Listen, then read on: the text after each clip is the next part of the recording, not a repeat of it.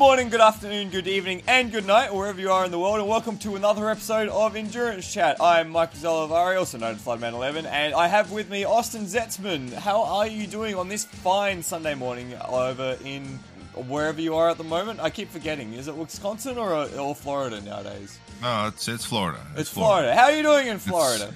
It's really, it's really hot down here, up here, Michael. Great. uh, we're I'm still jealous. going through hurricane season, so we're just literally dodging uh, massive hurricanes left and right. Um, the Indian um, blessing or whatever on this place that is uh, a local legend is alive and well. So Brilliant. everybody's safe and sound, but still very hot in uh, in Florida summer right now. I'm jealous. It is. We've had glimpses of summer in Australia so far. Little, little, tiny glimpses of one day of 30 degrees and then rain. And at the moment, we're in the rain uh, part of that uh, equation. Uh, speaking of rain, we also have an Englishman. Hello, Ollie. Thank you for joining us. Oh, hey, sorry I'm late. Just in time. Just in time for the start. How are you doing? I heard you had a bike trip today. Yeah, it's all right. Uh, and yesterday, slept in a building that's like four times as old as Cookie's country. That was all right. Wow, that's that that that is a, a weird flex, Okay. but okay. Uh, guys, we're here today because we've got to wrap up Le Mans. It's been three weeks since the three weeks. Yeah, math checks out. Three weeks since the 24 hours of Le Mans for 2021. And we haven't had a chance to talk about it yet because that old life thing. But guys, Le Mans, how do, what do we think? How how did we feel? How how, how did you intake the experience of the 24 hours into your body? Cookie first. oh wow, okay, good. I'll I'll start with what a- what a, Okay, maybe maybe Ollie first. Uh, no no no. I mean, well deserved, I guess. Um, for the overall winners, um, they've definitely have earned that win. Um, it's not like it's not completely trend setting between uh you know both uh Toyota GR010s finishing one two. Um, you know, I think a lot of people were hoping that there was going to be some reliability that came into factor here. I mean, either with Alpine winning or Glickenhaus doing something, or even an LMP2 winning. Um, but really, the Toyotas prove that they're really, really reliable.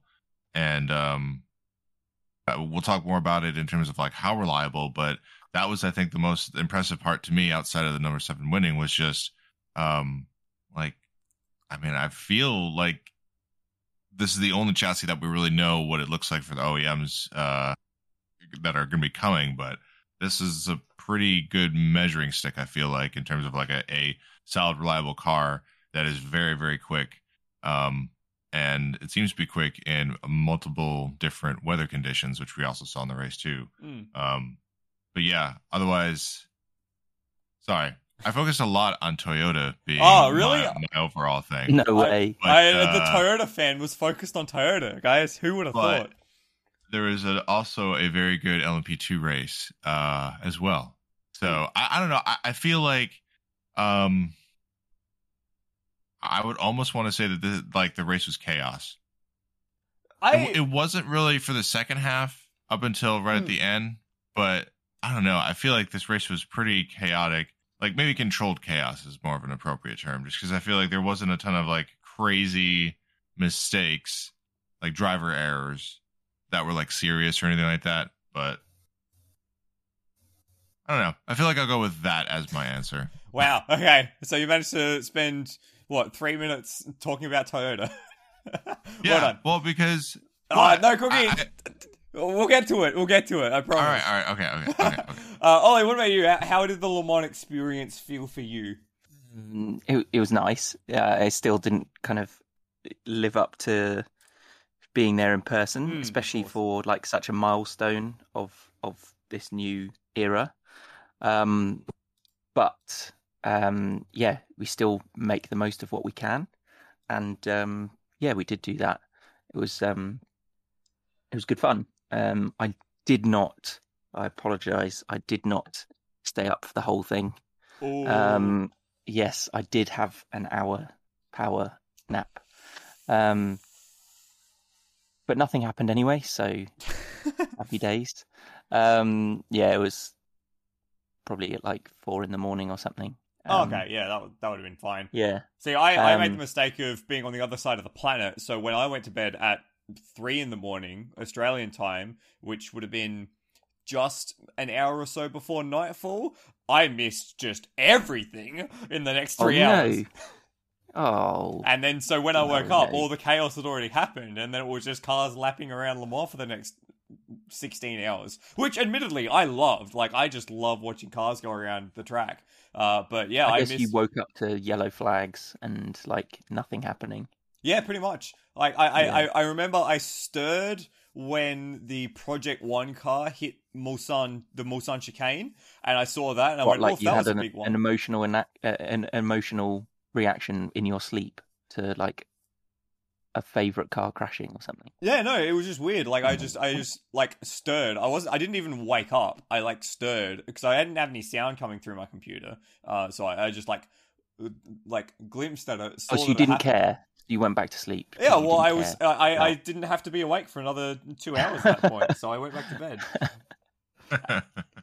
Yeah, I, I gotta say it was a bit of a weird experience for me because I actually didn't watch any of the lead up, almost any of the lead up when it came to the the practice sessions, the qualifying sessions, because uh, it would have interrupted uh, my you know normal working hours. So I actually didn't see. I I saw one hour of a practice session in the lead up to to the race, so I kind of came in a bit a bit blind this year, which is a very weird and different experience for me. But uh, I, I I definitely enjoyed the support classes on the on the day uh, of of the Saturday, uh, which started at a very early uh, seven p.m. Uh, for me, uh, and then yeah, the the race was uh, like. As I said, I enjoyed watching cars just lap the track. It's the one, of my favorite parts of the year. Yeah, the sports were pretty cool. Um, see my old boss win win a race and stand Your on top of the boss. podium. Yeah, my old boss. Wow. Yeah. What was he Um, driving in? Uh, it was the uh, Delara Judd um, prototype. Oh no way! That's Yep. rad. So, that, that, yeah, that's cool. Yeah, he's pretty good. Pretty good, isn't he? Uh, I think he's doing British GT, uh, maybe a one-off or something. But yeah, he's dabbling into modern motorsport. He, he's done quite well with historics because that's the company does classics and Hmm. restoration and stuff like that. But um, You should ask him He if he seems to needs be an doing all right. Ha, yeah, cool. Yeah, it was. uh, Uh, yeah, it was good. interesting lead in. Yeah, I, I quite like that. I hope we get to see more of that sort of stuff. Uh, of course, normally we'd have the, the Le Mans Classic weekend in around this time of year, around September. Uh, but of course, with with with 2021 being an echo of 2020 and the madness that was, uh, that's all kind of been compressed down. So uh, a cool support event, certainly. Uh, what about what about the race specifically? How do we how do we feel about the race? Cookies already mentioned the LMH class and the the LMP2 battle. What about the uh, the uh, GT cars? How do we feel about the the GT classes on a whole throughout the race?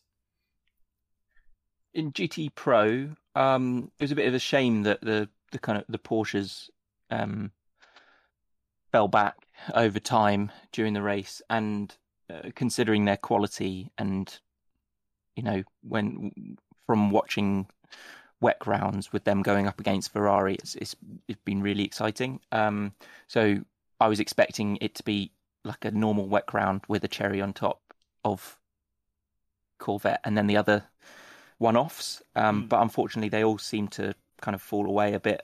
Um, I was expecting a bit more out of you know like the the HubAuto and and yeah, so it was, it was a bit of a shame there. But on the other hand, it was still pretty good. Um, on on the whole for pro, um, it, it's just not not the same compared to you know four years ago when there were over twice the number of entries in that class, but it's different. Um, Yeah. and uh, and and that's translated or offset towards GTE Am, where it's just an absolutely ridiculously sized class, um, with with some really quality entries. You know, you you look at LMP2 and like how kind of professional, sneaky professional some of the outfits are. you've still got the same with GTE Am as well. Like, um, yeah, there's some some real gems in there, and it was good to watch them. And and I liked how much TV time GTE Am specifically got. It seemed like uh, you know it was more uh, TV time than they'd ever got in the past. Cookie, what about you? What did you think of the the GT competitions on a whole? Um, I mean, we definitely weren't too far away from. I mean, I guess we are getting farther away. It seems uh, from like tw- you know 2015, 2016, where we had huge GT Pro fields and numerous different chassis. Um, so you know, it's it's good to see the C8s here and racing. Um, you know, I feel like that's where these things belong. You know, it's going to be weird to see Corvette in whatever shape and form it's going to take on in the next few years. Um, and I really hope this doesn't like force them to do anything drastic where we're not seeing them at Le Mans. But um, I don't know. I, I mean, I, I, feel like there's been a lot of talk around that, and then you know more ACO announcements around that. That mm. I don't know. That was an underlying tone for me looking at the GTE Pro battles. Um, the Ferrari just looked like it was the best chassis for this you know, for this year's running of Le Mans, and uh, that showed in GTE Pro and AM. Um, AM was pretty close, but 83 was just really quick. Um, and I would have really liked to see, yeah, I agree with uh, Ollie. Would have liked to see Porsche fighting a little bit more in GT Pro. Yeah, it was a, a, bit of a weird one for Porsche, and we'll talk a bit more about that uh, when we get towards the, the tail end of the uh, podcast today. But I wanted to actually uh, round back to the start of the race and talk about the, the opening little section because there was a, a, a bit of disappointment that after a, great race, uh, sorry, a great week of beautiful blue skies and uh, summery French weather that the we had a, a shower between the last support race and the start of the main race, which saw the first few laps actually under safety car. Now, uh, we it's not the first time in recent history that we've seen the the race start under safety car. It was only what 2016 that we saw uh, the the uh, main race start with. I think it was an hour under safety car before uh, 2016 got underway. Um, but once we did finally get going, it was action at the first corner uh, already in LMH with I think it was one of the Glickenhaus cars. One uh, I think it was Olivier Pla, just running straight into the side of the number eight, uh, like off the line. Whoops. Yeah, whoops. It was, they, started with a bang. Yeah. it, it, it, was shades of uh, the rebellion with the front falling off last year as well. S- oh, similar yeah. sort of vibe. Yeah, that yeah that that was really strange too because you like the way in which it happened. You didn't really know what was going on, and uh like it wasn't until replays where you're like, oh, that thing just like literally slid off. Yeah. Yeah. Rebellion too, but no, yeah, this was uh I don't know. I I love these kind of races because I think it tightens the field in in in different respects. But there is a clear edge for Toyota if you're even if it is only um, starting at 120 uh, kph, it's still um, more effective to have four tires moving. Mm. Um, if you're trying to go through potential areas where there's aquaplaning, um, which we saw in great abundance in certain areas, um, and uh, and yeah, I mean, it was a really, really panicky, like worst case scenario start for Toyota, who have had to deal with like weird gremlin issues. And the last thing you want, um, you know, even if you're not having an issue, is for something to break on the last lap again, um, which you could easily have happen at any lap, considering where uh, Glickenhaus hit.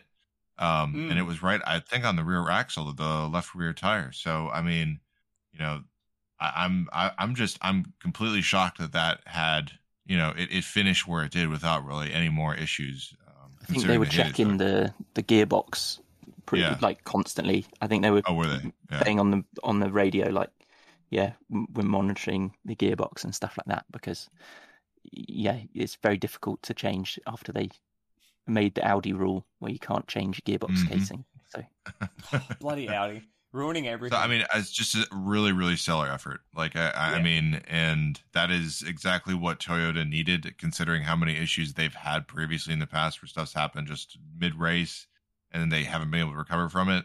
Um, this was more or less like, you know, just kind of proving that the car is reliable and it can actually take some hits and still be fast and still finish, which is something uh... that they really get. hey, Hey, I mean, Uh, so far, so far, well, they were close to Yeah, yeah, yeah. pissing it away. the entire Yeah. second half of the race, they were dealing with some sort of fuel delivery problem, which may or may not have been as a result of the contact. Uh, but Cookie's overall point is uh, pretty solid. The fact that they were able to to ride a, a hit like that, and it was a substantial hit. Let's make no mistake. Olivier Pla doesn't like he doesn't crash ha- half-hearted. When we when he crashes, he properly crashes. We've seen that uh, a few times over in the IMSA WeatherTech uh, Sports Car Championship. Or as he ended up on the tire barrier at both Mosport and Road Atlanta in Ah, various yes. guises. Um, Correct. So so uh, it was uh, good for Toyota to be able to get to the end on that, but they were there were some seriously concerned faces and some seriously concerning radio calls in the second half of the race as the to- uh, the number eight had to make shorter and shorter stints to deal with w- what was a, a very weird uh, fuel delivery problem where it seemed that they weren't able to get all of the fuel from the tank into the engine in every single stint, which was a bit I, I don't think I've ever seen or heard of anything like that uh, during a race. Maybe it was like a fuel pump issue where where the, the pump wasn't working effectively or something. I'm not sure. I thought it was to do with the um, the G forces, um, either um, a pickup issue or picking up debris inside the tank. Um, so they turned off the fuel pumps uh, at every braking zone uh, and through the corners, I, I believe. So, um, yeah, there was a lot of stuff going on for the drivers at the wheel, um, having to switch buttons, um, flick switches at every corner, basically at every lap for at least a third of the race, the last third of the race. Um, yeah, it's a bit bit ridiculous. But, um, Well, yeah, they managed to get it work. And if you look at the post race quotes from uh, the winning, even the winning car, because even the winning car had a similar problem in the latter stages, uh, saying that, uh, you know, Mike Conway said we had a real problem with the car. The team came up with a solution to keep us going. So uh, they, they were really quite concerned with it. So while, while there was uh, perfect reliability, and I put that in air quotes, perfect reliability for the LMH class, it was not all uh, smooth sailing for Toyota. So that, does that make their their win here like even more incredible? The fact that they were contending with such a such a deep seated issue in in that car. well, Because let's be real here. if they didn't I- have such an advantage, they wouldn't have won. That's exactly what I was about to say. Yeah, Uh, if, yeah, if you yeah. remove that question mark over the car, uh, they were basically untroubled by their comp- competition from the end of the first hour to the end of the race. Like they, they were, it, it was the 23 hours of Toyota, effectively. Again. I mean, yeah. no, the, the cynical hat's taken off, but it's like Ollie, you, the cynical The- hat's sewn the- to your head. I've got nothing on my head. Trust me.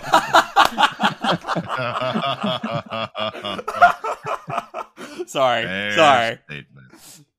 um, Al- Alpine they needed like to get lucky with yellows basically to offset their stint disadvantages, um, and there were lots of yellows. There were plenty of safety cars, but they just didn't get the them to fall nicely Hmm. for them.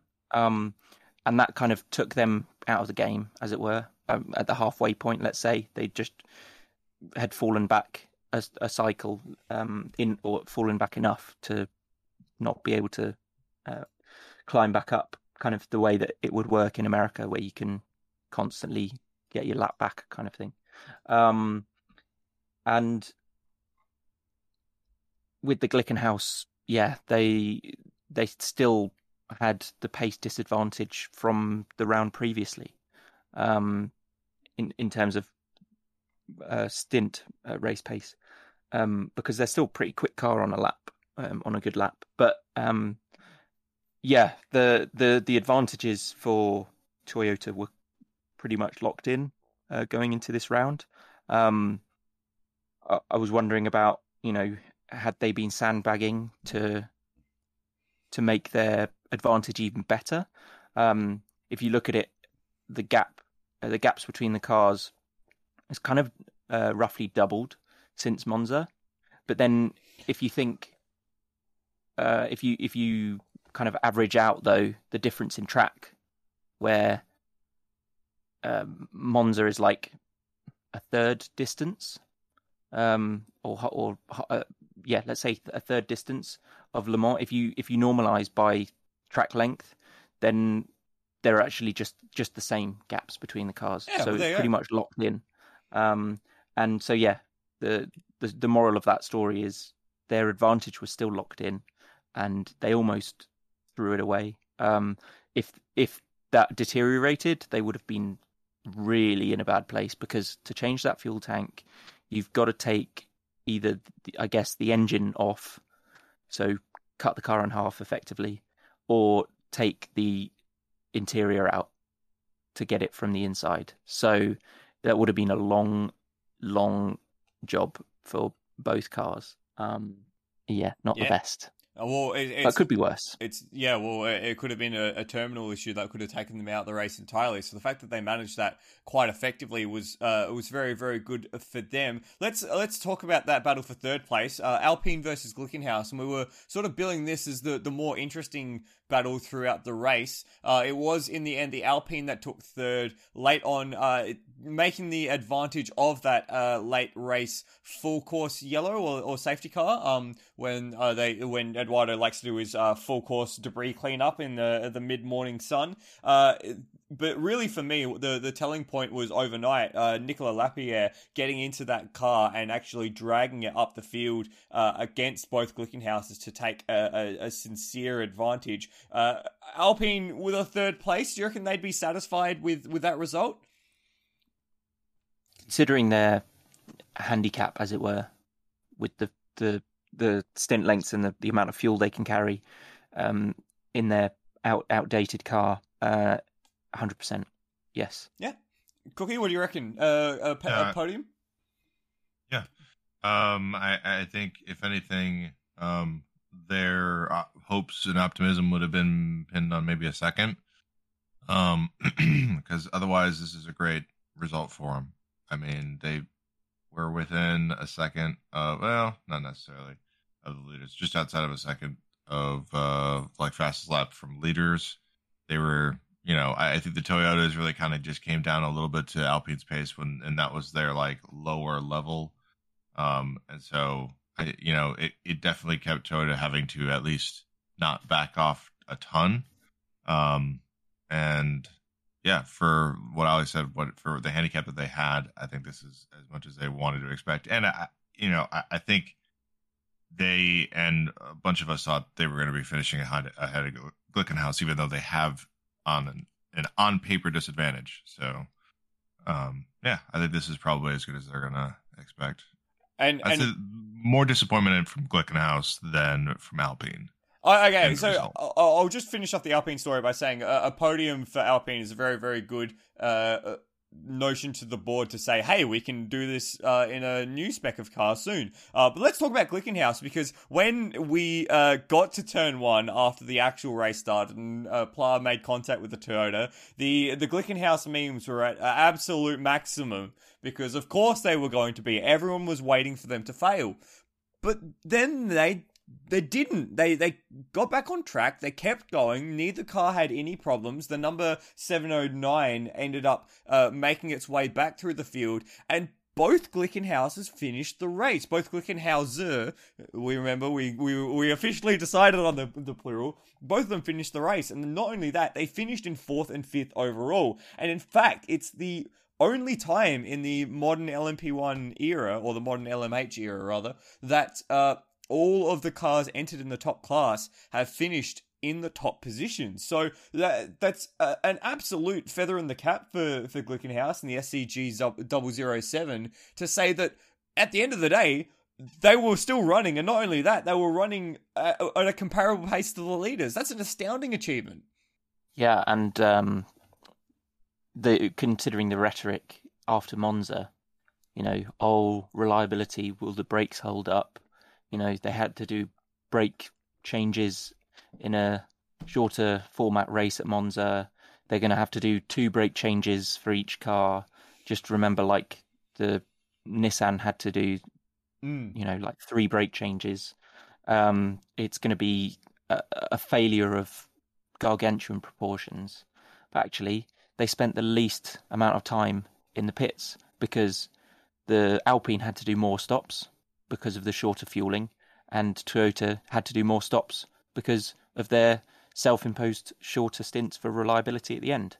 So actually, you know, if you placed a bet that the team that the top two cars uh, with the least amount of time in the pit lane, both of them were the Glickenhaus cars, you'd probably get some good good money Yeah. back on that bet. Yeah, I bet. Well, I, I didn't, but I, I, I wish I did. I Uh, would that, bet. That yeah. would have been good. Uh, but it, it's it, for a, a team debut at Le Mans, we haven't seen something like this for a brand new team to do that well since what, like Aston Martin back in not not the AMR one, but like the the the the Lola days were the only ones to finish that comprehensively well. Like Ginetta didn't do that well, Nissan didn't do that well. Uh, Porsche a certain a certain team did quite well on their debut in the nineties. Just saying. Um, with the the um black Ueno Clinic car. Oh yeah, okay. Well, Um, even yeah. that's that's still Hmm. that's twenty five years ago. Is the last time a debut team did that well. So Yeah, that's you got to say in, in in terms of recent living memory because Ollie, I I know you and I are about the similar age, and that would have been when we were. In, in in nappies, uh, that the McLaren did uh, that sort of performance. So in recent living memory, there hasn't been a debutant. Not even Porsche, when they returned to the top class, had a Le Mans that was as successful as a fourth and a fifth place for Glickenhaus. Not even Porsche. Shocking. and it's from a relatively small outfit. You know, Yeah. Podium Technology is a pretty small team. They haven't been doing this stuff uh, at this level for too long.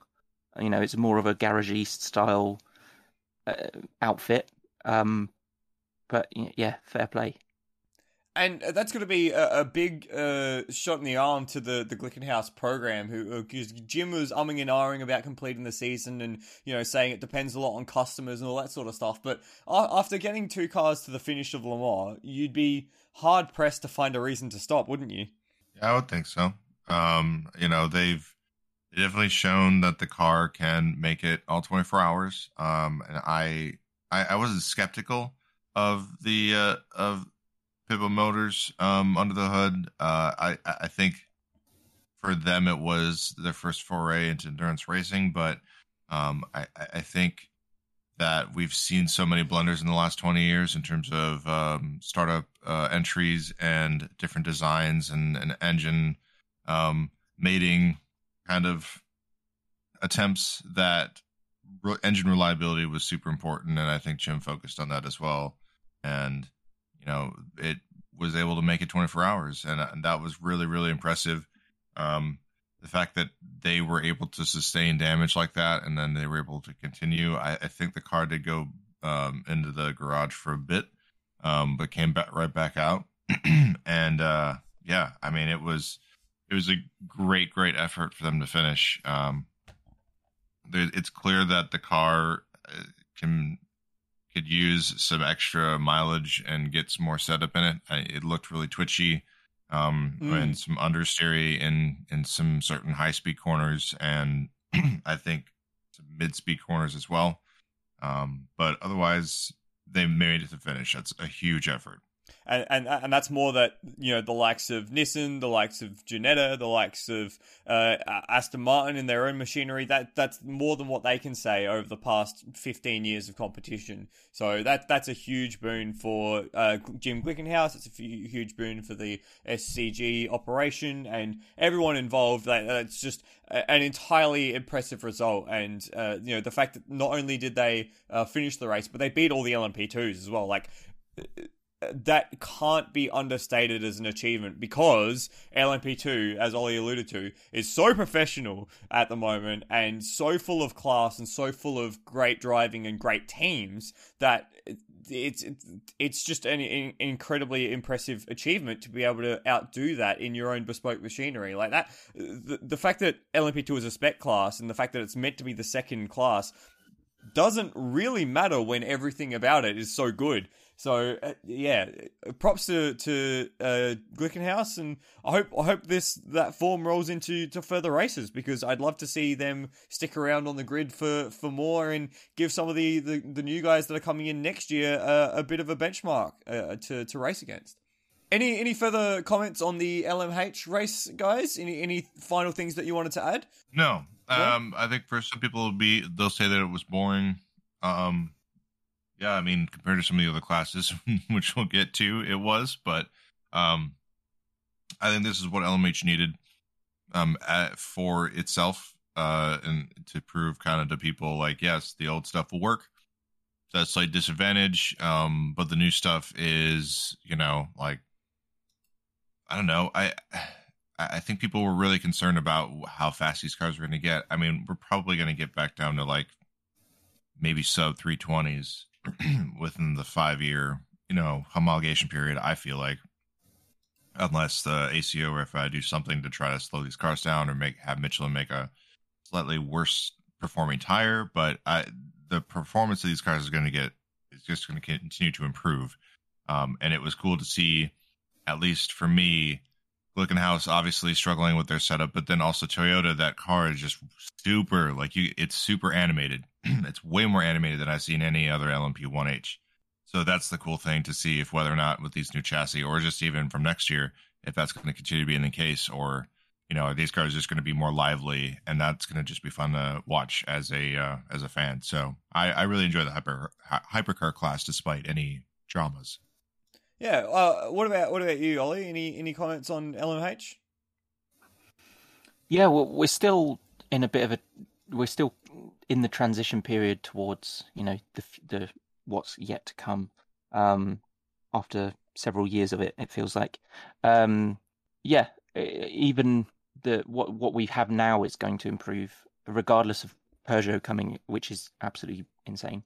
Um, Glickenhaus are going to get, I think, better tires, um, more optimized for their rear wheel drive only setup.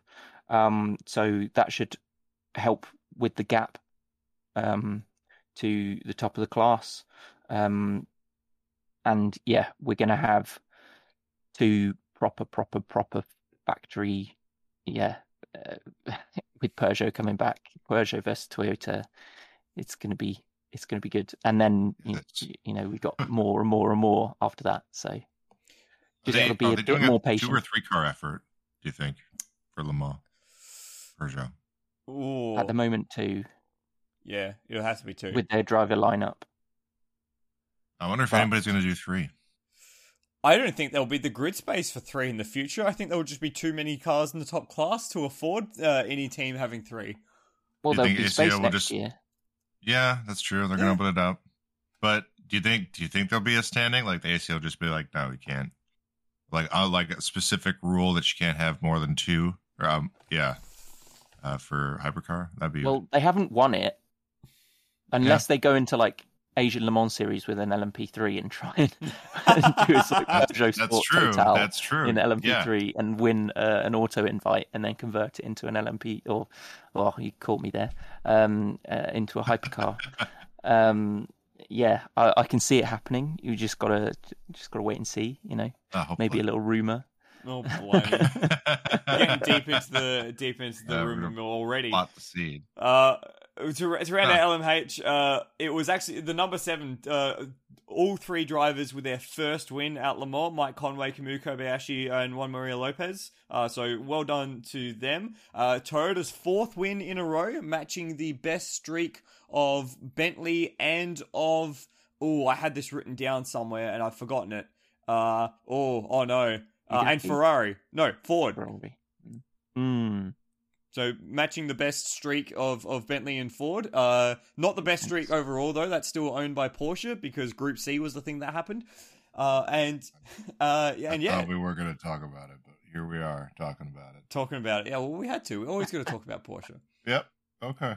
It's it's it's Le Mans. If you if you talk about Le Mans, you've got to talk about Porsche because they, they Wait, just h- h- um, wait. How many? How many is that flood? How many Uh, they have nineteen. in a row? Not in a row. Uh, Porsche No. Porsche's most is uh seven in a row, eighty-one to eighty-seven. That's that that's that's the goal Toyota's going for. Do you reckon they can get seven in a row? So seven, number. seven in a row would be what 20, uh, 2018 all the way through till 2023? 2020 no 2024 so they'd have to win the next three in a row as well Could they be the No, next man. Mercedes? I don't know. They've got to beat an LMDH then in that final year. Oh, that's going to be tough. Yeah it's going to be tough. and, and and they'd have to win the centenary event as well and oh that that will that's going to be a big one Is that going to be a big one? For Do you, do you think? Do you think? Uh, do you think there's going to be some some uh, ACO official kicking of any car that isn't French on that one? Well, here's the thing: so many teams have uh, prestige and anniversaries for Le Mans that you can't really just like f- uh, free kick the the hundredth anniversary to or the yeah the centenary event to anyone with BOP because everyone's got a reason to want that better BOP. I mean, I agree with you, but for for jokes, I mean, don't put it past the ACO. Oh, I know. We they we do we do like to to joke that they are Frenchies being Frenchies. Yeah. That's what people are like. Please join Alpine. Please join. So that. you guys can't be Frenchies with each other. Yeah, oh boy. Okay, we'll leave LMH there uh, because I'm sure there'll be plenty. just, I'm getting to talk about LMP2 because Yes, let's do it. it. Because it, it's involving something other than a Toyota doing this. So Oh, no. this is it's the first time I can actually be on the other side of this. And it was black, nice. red, and white as well. Oh no, dude! Seriously, no one should ever use that, that livery scheme ever again. It's so Ugh. ubiquitous with prototype racing. So if you missed it and you were hiding under a rock for the past three weeks, first of all, what the hell have you been doing? Secondly, uh, the team, the the breakout team of the LMP2 race was really the newcomers. We talked about in the lead up the you know the empire of United Autosports versus the empire of G Drive versus the empire of Jota, and in the end, it was the new kids on the block that uh, uh, as professional as anything, WRT. And I'm going to take credit for calling this, by the way, because I definitely said this in the pre-show uh, that they were the ones to beat, and they ruled the overnight running. Uh, Charles Milesi and uh, overnight broke away from everyone uh, and set incredible lap times to basically take the race away from all the other teams. Uh, settling into the last hours of the race, a comfortable margin out in front. Uh, the Jota Sport team of uh, the number 28, uh, Gelael, Van Dorn, and Blomqvist started to come back towards the 31, but on the last lap of the race, the last lap, uh, the number 41, the leading car, shut off and and died uh, out of the Dunlop Bridge, and that was it. It was stuck. It was stranded. It did not cross the finish line. It did not finish the race. It went from a comfortable minute margin to to to nothing, and it was uh, it was so so heartbreaking once again for everyone who wasn't a Toyota fan five years ago and just found it funny. Isn't that right, Cookie? I didn't. I, I mean, I found it. I, I found it terrible, but I also took solace in the fact that it didn't. It didn't just happen to me and my and my my fan base of Toyota fans. oh yeah, it was it was bad. It was bad.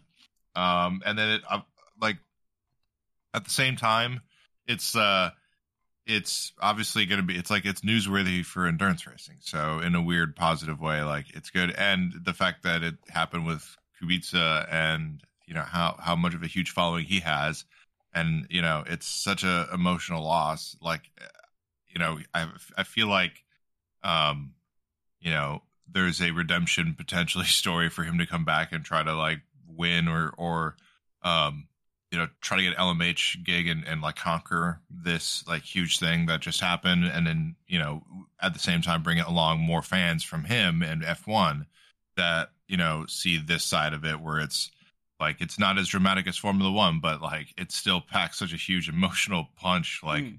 um and that anything can happen even when you know endurance racing is a sprint race has been drilled into your head for the last 24 hours you know there can be something as crazy as just like an ECU issue which can just cause the car to just fail and then as soon as they get it back the next day in Parc Ferme they fire it up and it works Yeah. like it's just it's that is that's such a quintessential Le Mans thing to happen you know so Um, it's just so unfortunate, and it was such a. It should have been a well deserved victory for him. It, or it should have been a well deserved one too for the team as well. Let's not forget about that. Yeah. It, it was it was lucky that they had the second car in such a position to be able to take the victory, even despite its own problems as well. Remember, the 31 uh, was struggling the second half of the race with an air jack issue, so they had to actually inflate a a, a bag, what what Australians would call a big old goon sack, underneath the car to lift the car up so they could do uh, uh, uh, uh, car uh, tire changes in the latter half of the race because of yeah because of a problem with the air jack system. So the the fact that they had the second car there to take victory, albeit a very strained victory at the very end of the race, uh, was great work by the team. And and yeah, as you said, it it fired up on the button the next day after they got it back from Parc Ferme with 20 liters still in the tank. So it was just everything everything worked. It was a temporary short in the ECU that shut everything down on the last lap. On the last lap of the race. Like that's I don't care who you are, that is a gut punch and a half. That hit hard. In a weird way, like a I kind of conspiracy or something. Ooh. oh uh, Like some guy linked with links to like the Holy Roman Empire because of Ferdinand Habsburg. Like the royals have got their fingers in loads of pies, and there'll be like some guy who's who's got a laptop that he presses the enter button, and then it shuts down the car, and then Ferdy wins. I mean, it's too obvious, guys. you see? Yeah, right, yeah, and then and then Tom Hanks is investigating as a private investigator as well. and, and, and if you add up all the numbers in the top three positions, it adds up to the Illuminati, right? That's what happens Yep. here. Correct. Far out. Oh, that was that wasn't the only story at the end of the race, but I want do want to dedicate a certain amount of time to talk about that independently. Uh, let's talk about the the rest of the LMP2 field though, because uh, we were making a big deal over United versus G Drive versus Jota as as the sort of heavyweight billing, but all of those cars ran into some level of problem throughout the race, and at one point we had two United cars taking each other out at, at, at Running into turn each one. other. Yeah. So, so it was a, a bit of a, a, a case of last man. Well, I don't want to say it was a case of last man standing because WRT definitely went out and won that race, but their their challenges all seem to run into problems. So, you know, we had uh, a retirement for the number uh, thirty two or uh, United Autosports machine. Um, that was the car that made contact with uh, its sister car, the number 22, which then had a series of electrical problems, which wound down to just being a faulty battery that they spent you know hours in the pits fixing everything else except the faulty battery. Uh, the the number twenty three car had its own issues as well. Didn't uh, that finish down the order? Uh, well, uh, down the order in relative speaking, you know, it was th- uh, two laps down from the class winners. Uh, G Drive, G Drive had a car uh, retired from the race because of an accident with the um, the number one uh, Richard Mille racing machine uh, if I recall correctly, or it was involved in an accident. Didn't get uh, didn't get retired, but it did have a. Oh no, it did get no. That was the other G Drive car. Well, either, way, the point is the G Drive car ran into problems as well. Um, and the the second of the Autosport cars, the the number thirty eight, just didn't seem to have the the pace. I, I think they must have run into trouble as well because they were five laps down. It just wasn't a clean Le Mans for for those teams that we've expected such uh, a clean and clinical racing from. Yeah, I mean, uh, uh, obviously the rain played a factor into it. Um, I mean, Anthony Davidson took this one really hard because he had that off and early on, kind of in the, in the race, which uh, affected basically. Um, I think it was just obviously then enough time because of the way that it finished, um, how close it was at the end that they definitely would have had the lead had that spin not happen. Uh, I think that's the other car. Uh, Oh, is it the Davidson's 38? in the 38. It was the 28 that was in, Oh. in the mix at the end. My my apologies, my apologies. But yeah, I I, I think there was um LP two could be summed up just from missed opportunities. Um, I guess outside of the forty one's uh, you know misfortune, uh, there was just a lot of um you know mistakes that took out other LMP twos or themselves. Really, I mean, I I didn't see any like any any crazy poor driving. It just was um you know, uh, just slippery conditions, very tricky conditions uh, for a lot of the race, and uh, and then unfortunately, yeah, just uh, the head of the field just had that horrific last lap problem. But yeah, I, I think that was also too very very um, odd to see United and G Drive. At, at, one point, that both of them were working their way up through the field, and you kind of had that feeling that they were going to start taking over. And then obviously the two car incident with United and then G Drive with, with issues as well, it just kind of did not kind of turn out that way. So, um, and then WRT just having a very good inaugural season. I, I, I, it, it, didn't seem inevitable, but it did feel like once WRT were kind of in the lead, and then they were also climbing back with the other car, um, that they weren't really going to relinquish it, and uh, they ended up not. I mean, for the team, but yeah, still, what a crazy finish. Yeah, well, I, I, do want to talk about that finish. Do want to say that just for a little bit. Uh, but Ollie, uh, broad thoughts on on LMP two? It's brilliant. There was also I just want to have a little moment on uh, LMP2 Pro Am as well because mm. that was the first time that it actually felt like it was something that was legit worth fight you know something properly fighting for it was coming down the last 3 in the last hour or the last stint it was really you know some of them were different on fuel strategy um, some of them had the um, different level of driver talent in the car so it was all kind of converging or potentially converging and you were working out with lap times like who's going to come out on top and you know it was actual intrigue and interest in the P2 Pro Am class for once. Mm. Um, yeah, I think it, it, it was that was that was a nice little added edge. There were, you know, it's kind of a shame that some of the top cars weren't in the contention at the end because you know if you added those cars that had trouble and had added them onto the train on the last few laps fighting you know right up to the flag because the gap was really small if you yeah if you had a longer train fighting through the last laps uh, with all of these really high quality teams then it would have been a bit better potentially but um, you know, these storylines of of top drivers like Anthony Davidson making mistakes and things like that, that's also add, adds to the spectacle. But um, as a whole, um, yeah, really good.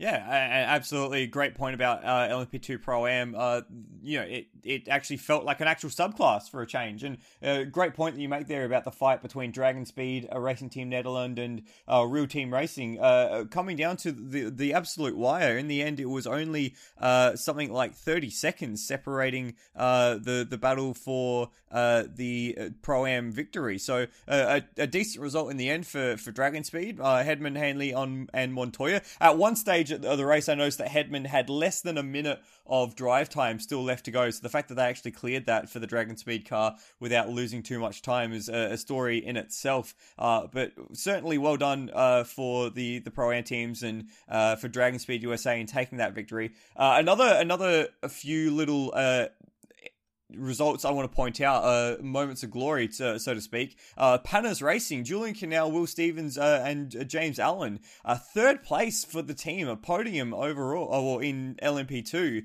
uh, just a lap down on the lead battle. Uh, that is an incredible result uh, for Panis Racing uh, after uh, being sort of entirely anonymous all race. We didn't really, uh, we, we kind of noted them as, as one to watch as a dark horse pre-race, but the fact that they came through to, to take a podium, that's, that's astonishing work for the team. Mega and LMP2 as well. Mm. Like, again, the competition that we said that, that they just didn't surface or had problems, like, that's what Le Mans does. And the fact that, you know, they were able to do this, um, you know, not have the, the ultimate outright pace to compete for class win, but um, just to finish there is is incredible. And I mean, they were they really yeah had a quiet race, didn't really put a foot wrong. They were up there, you know, uh, top you know five, you know, top five, top ten from the entire race. Um, and it was just really cool to see that they just did not fall off. There was not really a problem where um, they started to kind of slip and fall down the, the the leaderboard. They just stayed right there, and they capitalized on the 41's problems at the last lap. yeah, it takes it takes a podium for them, and another uh, top five result for Inter Europol. Uh, the Bakers, uh, Smiechowski, uh, Renger van der Zande, and Alex Brundle taking a top five at Le Mans. So they're another team as well that's certainly turned a corner and are uh, showing some proper competitive lap speed and race results as well. Uh, what about uh, the end? of the the race then. Let's talk about this. Let's i've been kind of avoiding it so far so i do want to actually rip our teeth into it. Uh, the the ceremonial end of the race uh, with the the waving flag and the whole lmp2 battle let's let's dive into it. So for those who haven't uh, seen the very end of the race uh, yet first of all like what the heck? You should have gone back and watched it. But there was a, a, very interesting situation that was caused by the failure of the number 41 on the last lap. And that was that the LMP2 battle for overall victory, well, LMP2 victory rather, was immediately behind the battle for, or the, the overall winner. So the two Toyotas forming up for the finish. Uh, so as the Toyotas slowed down to take that ceremonial finish with the the uh, checkered flag waver on the main straight, uh, what happened was there was a compression of the cars behind, which included the uh, number 31 Team WRT car and the number 28 Jota car, which were still battling for, let's remember, the LMP2 class victory, uh, which ended up seeing the number 31 swing out from behind, I think it was the class winning GTE Pro Ferrari, to try and avoid the rear of the car as it slowed down and uh, missing the the uh, the checkered flag marshal uh, by not much. Uh, certainly, uh, certainly enough room for for him to be standing there, but not by much. It was uh, quite a distressing scene. Uh, something that was possibly, well, not possibly, definitely a little dangerous. Something that could have been thought through a little better. And guys, I just wanted to get your thoughts on the sequence of events that led to that and uh, what you might be what you might have been thinking about since since that moment has happened. I don't want to watch someone lose their legs on TV. I think that's the the first yeah. thing that brings to mind. Um, yes, um, I don't know. It, if we were very sleep deprived people with just a fandom kind of thing and not we're not professionals at this. If we can notice that two cars are going to be battling to the line, regardless of what happened to the to the 41, they were still going to be there fighting each other to the line. Um, and you know, we could still see it was going to be touch and go uh, to see who was who was going to take the honours out of those those that pair of cars. Um, it just happened to align really poorly by having two cars battling, lining up behind two cars slowing down um, for their photo finish. Um, it used to be the case that the last, I believe, it used to be the case that the last race lap of the 24 hours was a procession where all the marshals were trackside waving the flags into the finish.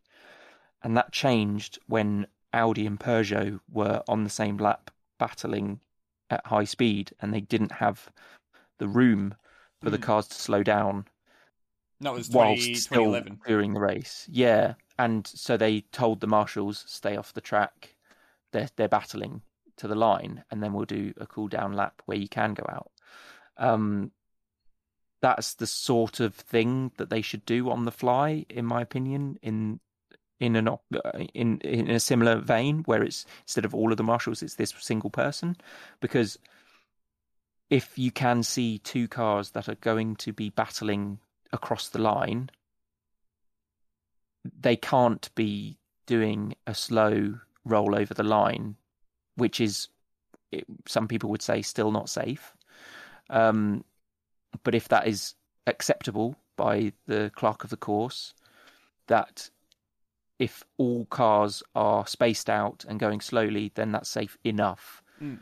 Then I, I I can argue I can see the arguments that that's acceptable. But if you've got cars that are within a certain parameter that's set, um, where they are going pushing across the line, then it, that that person should not be there on track. It's like simple as that. Um, sure, there are several factors all overlapping, but regardless, if you've got a car that's hot going fast, there shouldn't be any human going near it, regardless if it's the clerk of the course or if it's a marshal on a marshal post.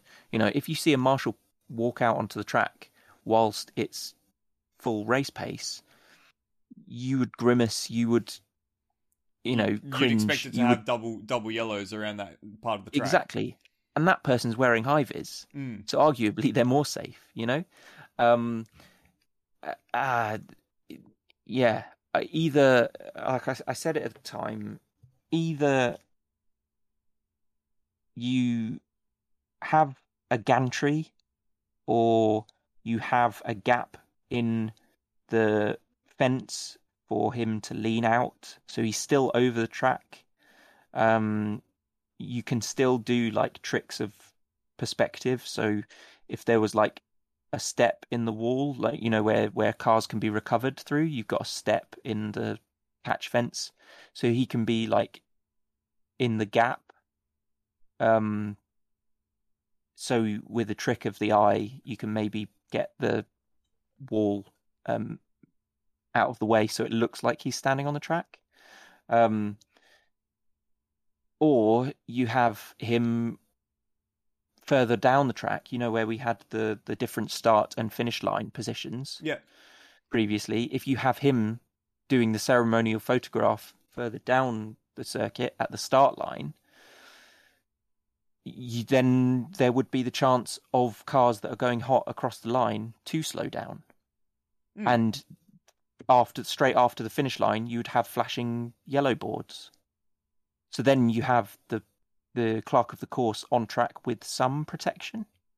Yeah i, I think there are ways to not necessarily fix it but to to make it safer and still have the show must go on aspect of having this tradition. Um but um this really was a good opportunity it, it sucked but it was a good opportunity to highlight something that was kind of people been me included been turning a blind eye. Yeah, and uh, there's certainly an aspect of that, and uh, you know the fact that we've had it's something that's traditional, and uh, you know it's something that was traditional for all motor racing once upon a time, but has been phased out over the years uh, to to basically only be done now at Le Mans. I can't think of any other race off the top of my head which has the flag bearer uh, for the finish come onto the track like that uh, I- anymore. I think Le Mans is the only one, and it was a, a, a very um, a scary set of circumstances uh, with the battle for position so close to the back of the lead overall. I think that was the thing that really surprised maybe the organizers um with was the fact that the the slowing down for the overall victory was what caught up that battle and compressed it. Cookie, what were your thoughts uh, as well on on how that whole sequence of events panned out? Uh, I, I, I self-proclaim myself to be more old school, so for me, it wasn't as as crazy of a, uh, thing to see, but I do see where it, it can definitely be distressing for other people. Uh, you know, considering what can potentially happen. Um, and uh, and the last thing that I want, if I if I even like this in the first place, them, you know, him being out on the track and waving the flag is for that to end because of some incident like like this to go really bad. Um, so ultimately, I feel like this is up to the ACO and you know specifically, I feel like to just be smarter with this if it continues. I would like it to continue because I, I like seeing that, and I, and I think you're right. I don't know of any other track that does it. Um, you know, and there's so much pageantry and tradition uh, that is a part of the 24 hours of Le Mans that uh, you know I think this just it, it kind of adds to it. Um, my my thoughts are it's very easy just to make this a little bit safer and to make it so that you're not having this incident uh, again. Um, I think Ollie's suggestions are like you know um, more than I even thought about um, because I, frankly there is just there's a lot that they can do. I mean the pictures um, you know, he's he looks like he doesn't have a headset on. I mean, he might have a concealed kind of earpiece thing that he can hear anything with that we're not seeing, but all he needs to do is just add a just some trackside race headphones or something like that, have it keyed to a certain channel um, with the He left ACO his and have a- radio on his desk. Oh, right. classic. So He had no I- I- idea. I think right. So I and that's where I think you know if you're intelligent about it, do it that way or don't do it at all. And that's kind of where I'm at with it. Yeah. Um, I would like to see it continue, but if they're going to be boneheaded about it, then I don't want them to. Um, because yeah, you, all, you can even just have it where you have one spotter that's sitting looking at the- the four chicanes and just going like abort or green and whether or not he can go out there. And even if he doesn't know who is or what he can at least go out there and know that like okay there isn't anybody that's basically going to threaten my life coming around the last chicane. Um and it can be like a spotter's call which he can then be listening to. Or you could just come out for the class winners um or again like what Ollie said like there's a bunch of different ways we can go just to make it just a little bit safer without removing it but Yeah. I can understand that if that's the case, if if it would continue like this without any changes. So Yeah, and, and I, I think that's a very reasonable stance to take. I, I'm in the same boat with you, uh, Cookie. I, I love the tra- tradition and the pageantry of that moment at Le Mans because it is something you know very very special. You have this this very emotional end to a 24 hour test in front of the full grandstand. And it's uh, not only is it you know something traditional and pageantry and you know all that sort of uh, very emotional outpouring uh, moment but it's also like a marketing fodder. Like the photos that you get from that it's just it's incredible stuff. So if it's something that I would love to see continue. I think it's important that it does continue but it's not so important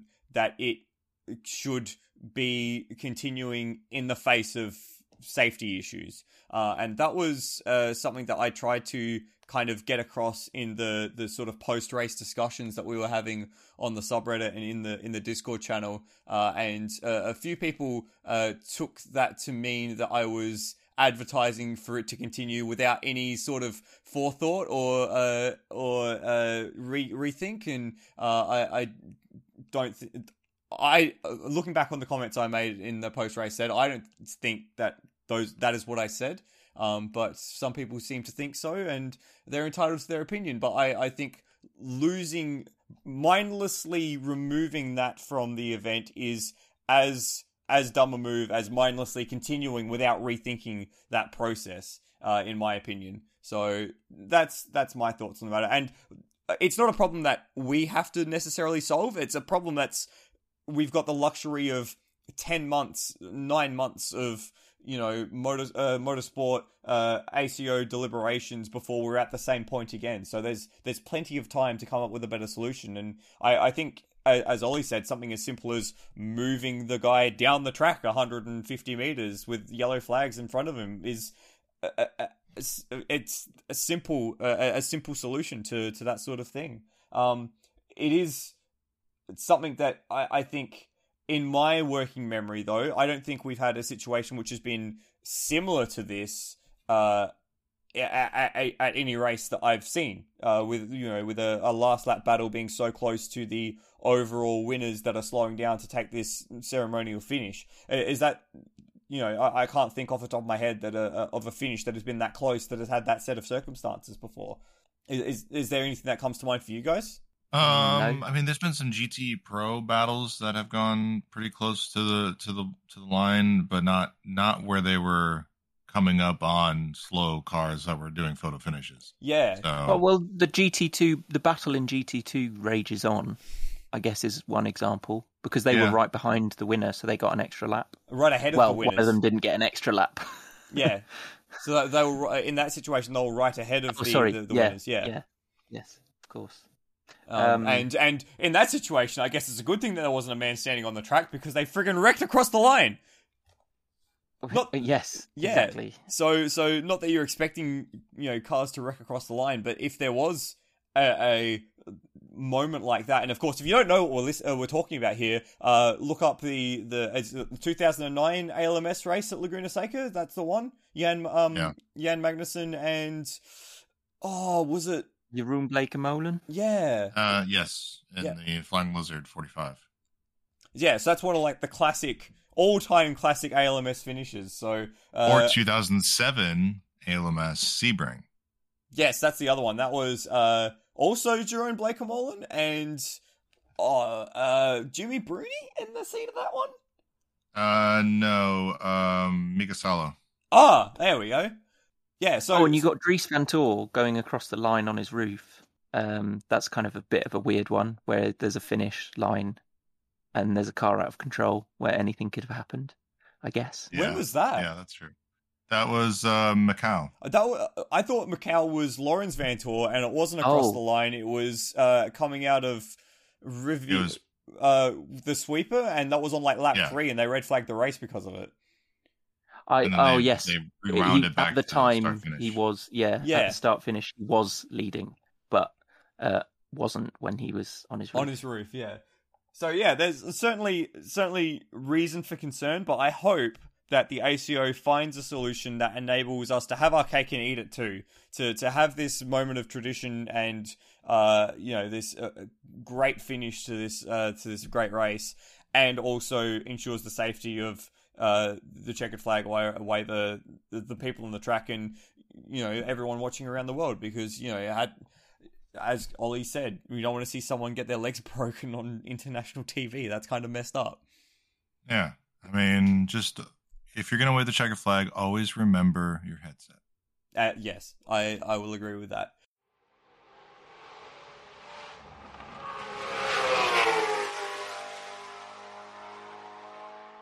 This podcast is proudly supported by The Racing Line. The Racing Line is a motorsport calendar and notification app for iPhones and iPads. It includes all major series, with more being added all the time, giving you a daily and weekly list of races so you can easily see what's coming up. All events are converted to your local time zone, so you no longer have to faff around, adding or taking away hours to work out start times in your area.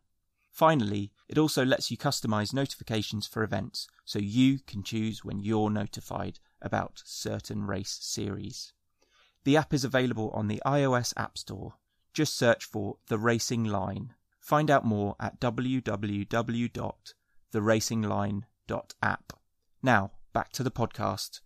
GTE Pro, uh, a decent race to talk about. It, it was a, a bit of a race divided though. The early skirmishes between all eight cars kind of gave way to some large time gaps and some differing strategy. And in the end, it was uh, a battle between the, the pair of Ferraris and the pair of Corvettes, which I don't think any of us really picked. Uh, you know, all of our pre-race comments were talking about which one of the Porsches were going to be in the mix come the end of the race. But uh, really, it was just all about all about the Ferrari at the end of the day. What anniversary did they have? Oh, I have no idea. no, I don't know. And and you can't say that they didn't deserve it either, because like even in the lead up uh, at Spa and at uh, Aragon, uh, not Aragon, I'm saying Aragon because I'm watching the MotoGP on my other screen. I'm sorry, guys. At Portimao, they were uh, a class of the field there. They had the tire life, the longevity, even in uh, you know the the qualifying, the practice. Even though it was the HubAuto car that took uh, Super Pole, the Ferraris were right there in the mix. Uh, you, you can't really question Ferrari's strength coming into the, the race, but it, it did surprise me that they didn't really seem to be challenged, and especially not by the Porsches. Yes, I think the what we what you mentioned with HubAuto being on uh, Hyperpole, um, I think it's kind of a misleading. You know, you you think, oh well, the car on Hyperpole is gonna uh, be the fastest car across in the race, and then therefore the Porsches are gonna be the fastest chassis. Um, I think we've seen over the past year or so, the Porsches have had the best peak pace. You know, think back to Estre at Spa, like having ridiculous qualifying lap, so much faster than everyone else. And I- I think over over a stint length, um, the the the Ferraris are more consistent. So it's kind of like a hidden advantage, as it were, when you just watch going from qualifying to to the race, or or you just look at the peak times in practice.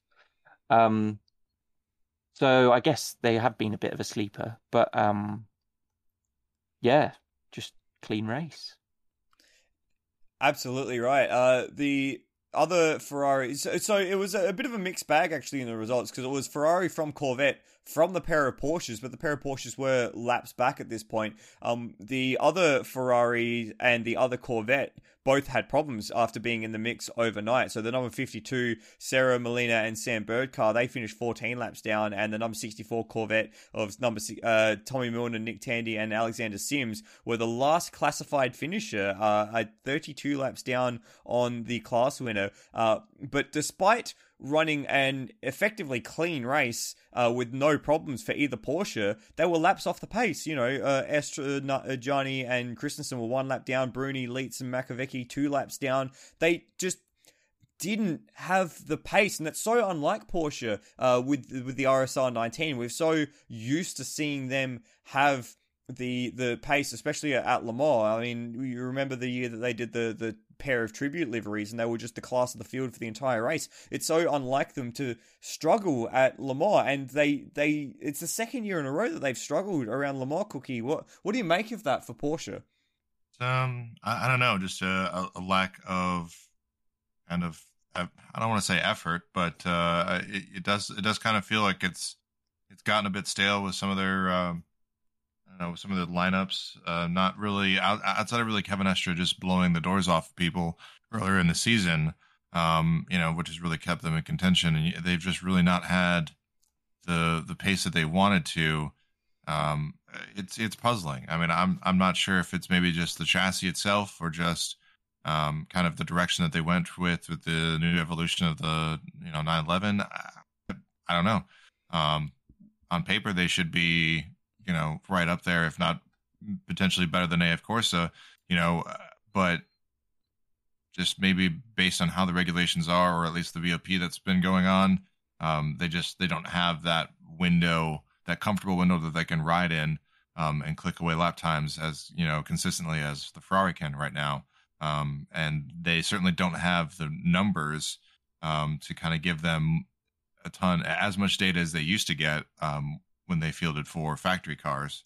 I'm sure. So, um, you know, every every little bit kind of um, hurts them, um, which can kind of add up to just being not enough when um, the competition is just that high, um, which it always has seemed to have been in um, GT Pro, uh, which is kind of evident from what you could see from some of the uh, the pro, the non-factory pro entries that were there this year with Porsche. So, um, Great lap though with the qualifying by HubAuto. I hmm. mean, mm. uh, that was a great flyer lap. That's that's something that definitely should be celebrated. Uh, uh, an extra little bit of data that might uh, help um, color in some some uh, pictures for everyone at home. Uh, looking at the event maximum speed across the 24 hours of Le Mans uh, for the GT classes, the the fastest top speed at the speed trap was Nick Tandy at 309.1 kilometers per hour uh, in the Corvette uh, C8.R.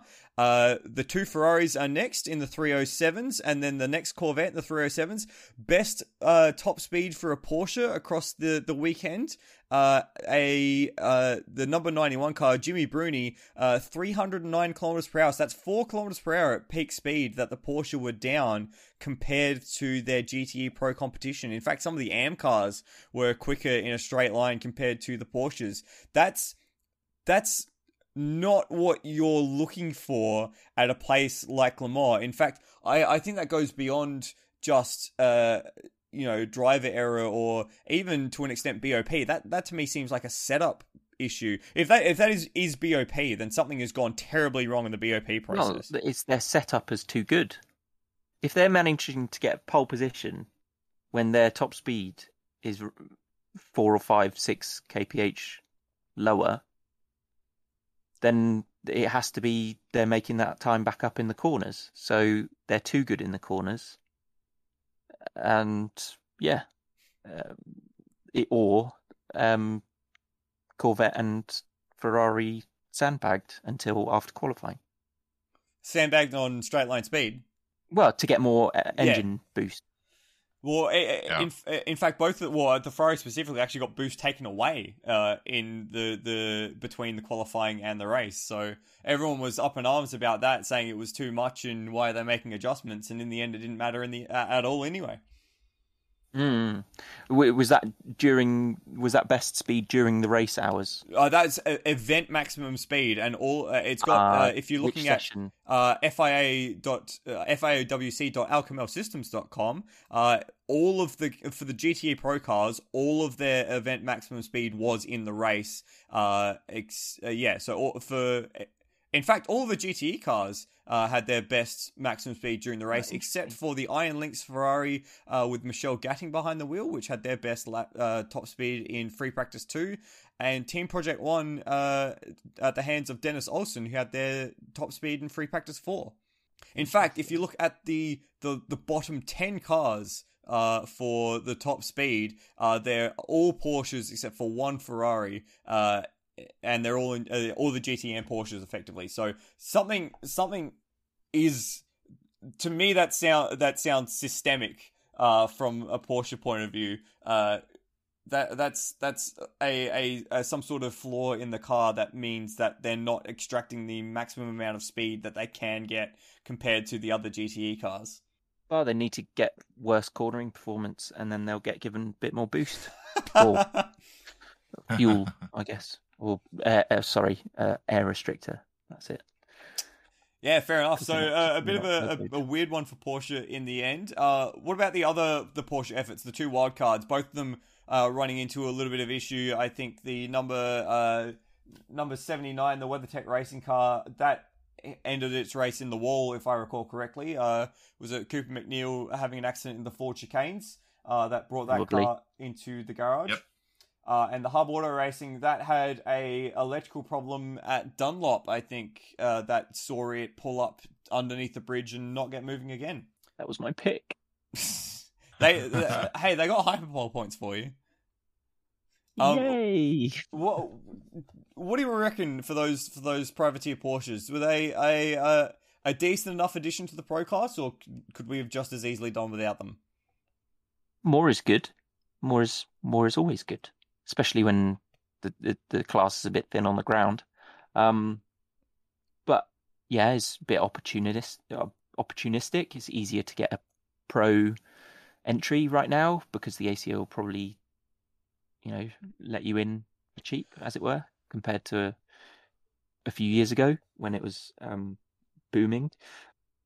It's a bit awkward when you have like a pro am Yeah. entry in in GT Pro with Cooper MacNeil, but you know you've got the privateer history of Le Mans, and you know you want to go and go with your car and take it to Le Mans, and you don't want to drive with a bronze. You want to drive with some pro guys, so see how you go. You know they won at Sebring, sure they got a lot of luck, but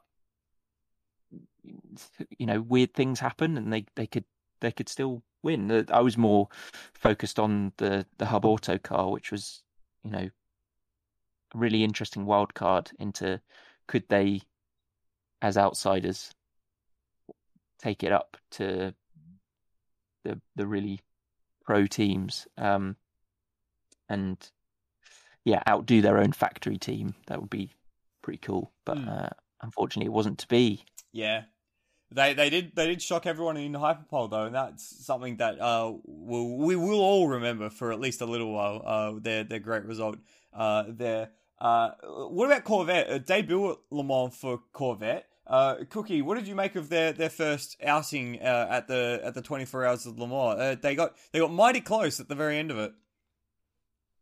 Yeah, um, not not bad at all, and um, really appreciated that they came out here to to to compete like that. Um, you know, that's no that's no small feat, and um, you know, and obviously how high the competition is, um, in that in all classes, but just to be at Le Mans, and um, I, I thought it was a great effort. Um, you know, unfortunate kind of ending to it, but outside of that, I I I think this year I've I've I've been very I've been more impressed by teams than I've been disappointed by teams. I, I think there's definitely been some dis, there's some disappointments on the uh, on the on the finishing chart, but um, just a lot of good storylines, a lot of like positives to take away from it from the field this year. I feel like so. Um, yeah, I thought they had a good good maiden outing. so guys, GTE Pro, have we seen the best of GTE Pro at Le Mans? Are we watching the? Are we on the downslide of GT Pro at Le Mans? Yeah. Arguably, we have been already for the last couple of years, Yeah. Uh, considering are, what it used to be. are, are we going to see a good? Uh, w- would you have called this a good GT Pro race? Uh, Um, not really. based on that pause, that's your answer. Uh, yeah, exactly. Will we get another good GT Pro race before the class uh, becomes defunct? No. You have to wait and see next Ooh. time on WEC. Uh, yeah. Uh, Dun, dun, dun. We've got at least one more Le Mans 24 hours for GTE Pro machinery uh, with 2022. Uh, the news from Le Mans was it's going to end for GTE Pro after 2023. Was that right? I can't remember. Soon TM is when it's going to end. So we've got at least one more. So hopefully we can get a, a good GTE Pro race uh, filed away for that. Uh, but it, it was a it was a strong race for the AF Corsa Ferrari and uh, Alessandro Pier Guidi, James Calado, and Côme Ledogar. Great result for Côme Ledogar. I got to say he he absolutely stood up to to uh to be a part of that factory team and to make him seem like he belonged there really and it was uh, very impressive to see him do so well uh, and just as an aside by the way guys if you are looking at getting the number 51 lego technic uh, uh, model. Uh, it is a great build, so uh, I, I completed that over the last week to, uh, to honor their victory, and very very impressed with it. So if you're looking at it, you should you should maybe think about picking it up to honor the, the victory for the number fifty one. Maybe. Maybe. Maybe. I mean, you know, the the future GT Pro is really bleak because uh, AF, AF Corse is probably just going to be doing um, GT Am, and then when whatever we pivot to the next GT phase, uh, I mean, they they certainly might be the the pro outfit for whatever they have, but there's definitely going to be quite a there should, I mean, if all whatever point signs we're pointing to here, there's going to be quite a few Ferrari chassis that can be supported by some form of a factory team. So, you know, how much of Ferrari is going to have this huge mega effort from AF Corsa that's dedicated specifically for the GT uh, program um, versus, you know, if we even see Corvette here or what they do, because I, I have no idea what Corvette do. Um, and then obviously, you know, with Porsches having to deal with, um, you know, uh, the fleets of Porsches that can basically be ferried in. So, yeah, I, I, I don't know. I, I just feel like this is uh like I, I wish there was a, a better outcome for this, but Yeah. um they just I, I I don't know. I think with the the SRO's plan of of things is little is not like quite where my, you know my brain's at where I want GT racing to be, but I mean they've got strength in numbers and they certainly have the manufacturer's attention. So um you know we'll we'll see what happens when we get to those kind of you know times and if the ACO decide to make something that's slightly slightly slightly different still which is very much their Yeah, ACO their song sort and of dance. Yeah, exactly. Um, uh, yeah, and, and now that I think about it, all three manufacturers here in GTE Pro, Porsche, Ferrari, and Corvette, uh, will have some sort of LMH, LMDH uh, commitment in the coming years. Of course, we haven't actually heard what GM is doing, but we're assuming that it, the worst kept secret in motorsport is going to happen. Um, so, uh, yeah, Corvette, or whether that is a Corvette or whether that's a Cadillac, um, LMDH for the General Motors brand. Um, well, yeah, we're expecting uh, them to, to join as well. So, yeah, how much resources gets allocated from uh, the GT Pro factories into their LM, LMH or LMDH efforts uh, over the coming years is going to be something that's going to be a factor as well. Any last thoughts, lads, on GTE Pro before we move on to the AM side of things? I don't want it to go.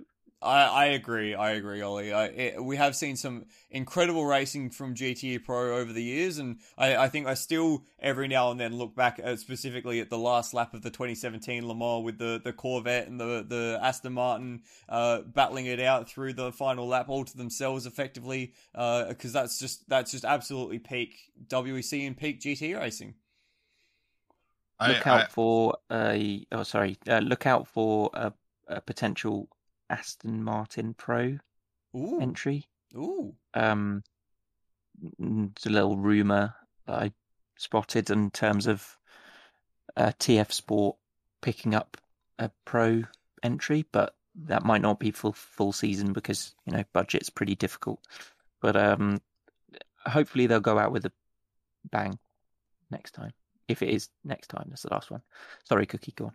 No, we uh, we I would love a spectacular finish to, to finish it off, but I don't know. I think it's those wide body kits or just a little bit of the regulations where they were you could kind of the car just lo- looked lower to the ground. It reminded me of like the GTO um, classes in uh, IMSA Ooh, in the uh, nice. late '80s, early '90s, kind of just where they're just low sunk. They're GT cars, but they are like stupidly quick GT cars, and really the only things that are faster than them are prototypes, and that like that's the case. And I think too, uh, what is you know just crazy to me is like how quick that the GT Pro cars can go in relative terms to what we were seeing in the 80s and 90s from the prototype cars. Like, I mean, they're clicking times that are basically the exact same as those cars, and we we just look at those cars as being just insanely quick. Um, and they're just right there in terms of relative pace, and it's just yeah, I I, I love the class because it it you you feel like a weird kind of it, it it's its own thing. It's it's Mm. GT racing, but it's like this hyper advanced form of GT racing, and I just feel like through the history, especially in LMS years, we all know uh, GT1 racing. Um, you know, those kind of cars are just like what the fans really, really love, um, despite sometimes not having the car counts needed to to really argue for the class being there in the first place. So, yeah, I don't want it to go either, Ollie. And and the, I love it. just just to, to round off your point there, Cookie, uh, in the uh, the endurance legends race, the the uh, support category, uh, there was an Aston Martin DBR nine that was lapping faster than the uh, Porsche uh, 911 GT1 from 1996. So yeah, just show that in 15 years of uh, machinery, uh, that the the the uh, the increase in pace is so much that a GTP car is getting overtaken by a, a, a GT2 machine. It was just kind of astounding. Yep.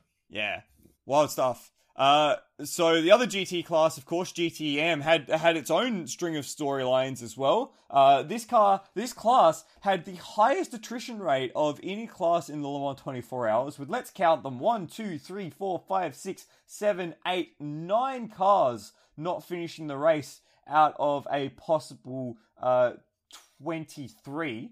Uh, so some quick maths there tells me that's almost a third of the cars uh, in total not making it to the end of the race. And there were some weird accidents uh, that caused these cars to come a cropper. Uh, notably, the number 98 car takes the, the ledger as the unluckiest car at Le Mans once again with their accident uh, in. Oh, someone will have to remind me where it was because it happened while I was asleep, so I didn't really register it properly. Oh gosh, was it? Was, Was- no, it wasn't Tertre Rouge. Indianapolis? The, I can't remember. wait, ninety eight. Ninety eight. yeah. Yeah. Oh, we um, went no, straight that was on. ent- yeah, Entry into Indianapolis, he got boxed out by at a the thing. P2 car. Yeah. So he was he was in the green kind of strip right before the right hand that fast right hander kink heading into Indianapolis left hander And and, and it is lost the it. most it is the most Paul Dalla Lana thing to happen at Le Mans since Paul Dalla Lana crashed it in 2014, uh, 15 rather. But I think the most Paul Dalla Lana thing about that as well is the fact that there is one driver out of the entire field that did not turn any laps in the race, and guess who that was? go man. Oh, Paul I want to give him a hug. Yeah, I want to Just- give him a hug. He's the just most like huggable person. There is just something wrong with his luck at Le Mans. He's, he's had the, the old gypsy woman curse uh, around here since that crash in 2015 after uh, leading in the latter stages of the race. So uh, very sad for me to wake up a few after a few hours of sleep early on the race to, to see that car out. Another car that I was very bemused by was the number I think it was the 46 Team Project One car that had a big crash at Mulsanne One. Uh, that was that actually happened while I was in the middle of uh, asleep, and I actually stirred, saw that crash, and went, "Oh, that's weird," and just rolled back over and went back to bed. Uh, so uh, weird, weird for, the, for me to see that car in such a, a sorry state. That was a big hit at the Mulsanne uh, tire barrier there. Was that all Yeah, on I his think- own as well? Um, well, there there were there were kind of rumors, as it were, that there was some oil down in that area, Oh, okay. but I think that was kind of well with the um, Aston Martin, the the Keating car that went off right after it. It was kind of you know oh well then therefore there must be a slippery surface if two cars are going off. But I think the Keating car had a rear puncture, so it, it couldn't slow down Yeah. for the chicane because it had a the puncture. Um, but it was weird, and yeah, it was big enough impact for to set off the um, um Medical light. Medical light. Yeah. Yeah. Um, and another one. Ever since they won the championship, they've kind of that that Porsche squad have been a bit. I don't know, lukewarm. Yeah, that's that's a good way of putting it. They kind of burst onto the scene uh, in 2019 with that that incredible championship run with uh, Egidio Perfetti in that car, and then just kind of haven't had the same run of luck results anything since. It's it's kind of uh, been been a symptom of of GTE Am really and GTE Am Porsches because you could say the same thing about Dempsey Proton. Yeah, yeah, it's a good point. Uh, well, it, it evolves over time, and you know, it's getting more and more competitive. And they were one of the first that that were kind of being called out for having ridiculous Porsche Super Cup drivers come in out of nowhere and yeah, become really, really good affiliated brand silver drivers, which historically that hasn't happened so much in the class, but now is normal. yeah. Um, yeah. Uh, and, and another few cars that ran into problems. Uh, the Rinaldi racing car finally uh, succumbed to its many, many issues early on in the. Oh, sorry, actually, uh, late on in the morning. Uh, Proton Racing had a, a car not finished. The number ninety nine car, the the. Uh, uh, Harry Tincknell and Florian Latorre car ran into some issues. JMW didn't finish the race. Spirit of Race didn't finish the race. Team Project One had neither car get to the end. Uh, Kessel Racing ran into issues, and and Cetilar Racing, one of the pre-race favourites, uh, the winners at Portimao, they also didn't make it to the finish line. I didn't see what happened to Cetilar because they were out while I was asleep. Uh, can anyone shed any light on what happened to them for me? Because that was another surprise for They me. went off at Tertre Rouge. Oof, that's I not think- not ever a nice one. Yeah, it was it, it was a bit shit because they were going up into the race from the previous few rounds like really on top form to kind of take it to the TF Sport and the AF Corse so there would be you know three ridiculously strong entries going up against each other but yeah they took themselves out unfortunately but um they'll come back Yeah. Hmm. Well, let's talk about the cars that did make the finish line, Cookie. And it was uh, a surprise for me when I heard this, but not necessarily a surprise on paper. Uh, the the winners, of course, uh, AF Corse, François Perrodo, Nicklas Nielsen, Al- Alessio Rovera, uh, the the team that has been breaking the driver rating system this season. But uh, the the surprising stat for me is that it's AF Corse's first win uh, at Le Mans in the GTE Am class ever. Yeah, that's surprising to me. And, and Surprising. not only did they take the win, they took the, the, the double with GTE Pro as well. Was uh, have they had wins, but they were technically servicing somebody else's Ferrari kind of thing? Not not as a not as a team name. No, they they I, I think the the last the Ferrari GTE Am winners I can think of off the top of my head have been uh, SMP Racing, uh, JMW BMW. Motorsport. Yep. Um, Didn't there was Risi win it too at one point? what was that? Sorry. Risi did Risi win it? Uh, Yeah. not not Risi, but also not not Risi. I think it was Bill Sweedler and Townsend Bell that Yeah, what was that? That wasn't an AF Corse car. That might have been. Oh, what year was Uh, that? That was the year that Patrick Dempsey came second. So I'm gonna guess that was 2014. I but I don't think that was a a, a AF Corse car. Um. So yeah. No, a I don't think so either. result. That was something different. But yeah, I, that yeah, that's surprising to me. So, uh, so what did you make of the GTE Am race then for for, for the likes of um uh, AF Corse and, the other the other podium winners? Um, yeah, it was a great result for uh, you know, the Ferrari uh, seemed to be the the chassis to be on for the weekend. Um, you know, I think um, 33 finishing um, in second is a uh, is a good result for them. I, I'm sure that they were probably aiming for a win. Um, and you could say the same with pretty much um, a lot of the Iron Lynx um, uh, team that they they've done really well, and they've had a that you know the organization has had a really great year. Um, you know, winning spot 24. So uh, I, think this is uh, this could definitely you, you could say that this is more of like the cream of the crop for GTE Am, uh, minus maybe uh, a Porsche uh, entry um, that finished in the top three. Um, you know, a, of course, a TF Sport and Iron Lynx, they're, I mean, I'd say world class. So uh, this kind of, um, it was a, a race of attrition, uh, but in the end, um, I, I think it was the you know the best three outfits or best three teams that were finishing in the top three positions. So and and just a quick note on that Iron Lynx team, uh, Matteo Cressoni, Rino Mastronardi, and uh, Callum Ilott, they've won the uh, 23 hours of Spa Francorchamps in class as well. Not uh, not what three weeks before the the 24 hours of Le Mans. So uh, great a great result for them to back up and take take a podium at another big 24 hour endurance race. Great feather in the cap.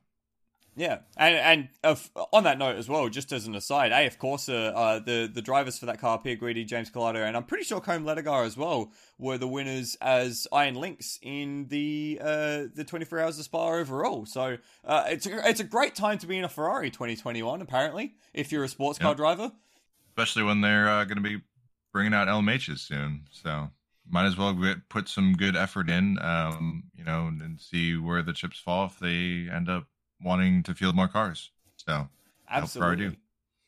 Uh, the the best placed Porsche in the GTE Am field was the number 77 Dempsey Proton racing car of Christian Ried, Jackson Evans, and Matty Campbell. They finished five laps down from the overall, uh, sorry, the GTE Am winner. And it, it, was a bit of a story of GTE Am, the fact that there were these big time gaps between each of the cars. You know, the one lap between the winners and second place, another further lap to down to third, three laps down to fourth place, the second of the Iron Lynx cars. And then uh, they were the only ones who uh, only ones out of the top five to finish on the lap, the uh, same lap as another competitor uh, in uh, Dempsey Proton. Uh, what do you make of that? Is is the driver stint strategies and the the various restriction placed on uh, GTE Am does that make for at times uh, harder to follow racing or more strategic racing compared to the sort of door to door action in GTE Pro? Is that something that might might be improved upon or needs needs improvement, Ollie? Well, no. the the The point of amateur format racing is it's open to all um, if you're good enough to race. Um, so you're going to have a broad spectrum of talents and uh, consistencies, and some drivers are going to be making some mistakes, and some of those mistakes may need time in the garage, or they might get stuck in the gravel, um, something like that. So you're going to get a, a broader spectrum. Whereas with pro, the drivers are much closer together at the cutting edge, um, lap per lap. So with AM, with an AM only future after GT Pro leaves this uh, the series, um, yeah, we're going to have what we have now in GTE Am as the only GT racing, and they're going to be yeah bigger gaps. So we're we're going to have door to door banging at the start, just like any GTE Am race.